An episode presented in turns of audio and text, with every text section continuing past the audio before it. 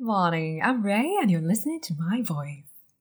I got a lot of people asking me to speak a little bit in English, a little bit changed in Arabic. Well, here it is. My thought today is embrace change. Love yourself. Accept yourself the way that you are. Stand in front of the mirror. Look at yourself.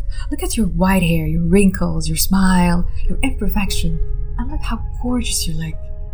Once you accept yourself and you make peace with who you are, everything start falling in the right place. And you just start to embrace life and you see life differently from another perspective. Be thankful, be cheerful, and be who you are.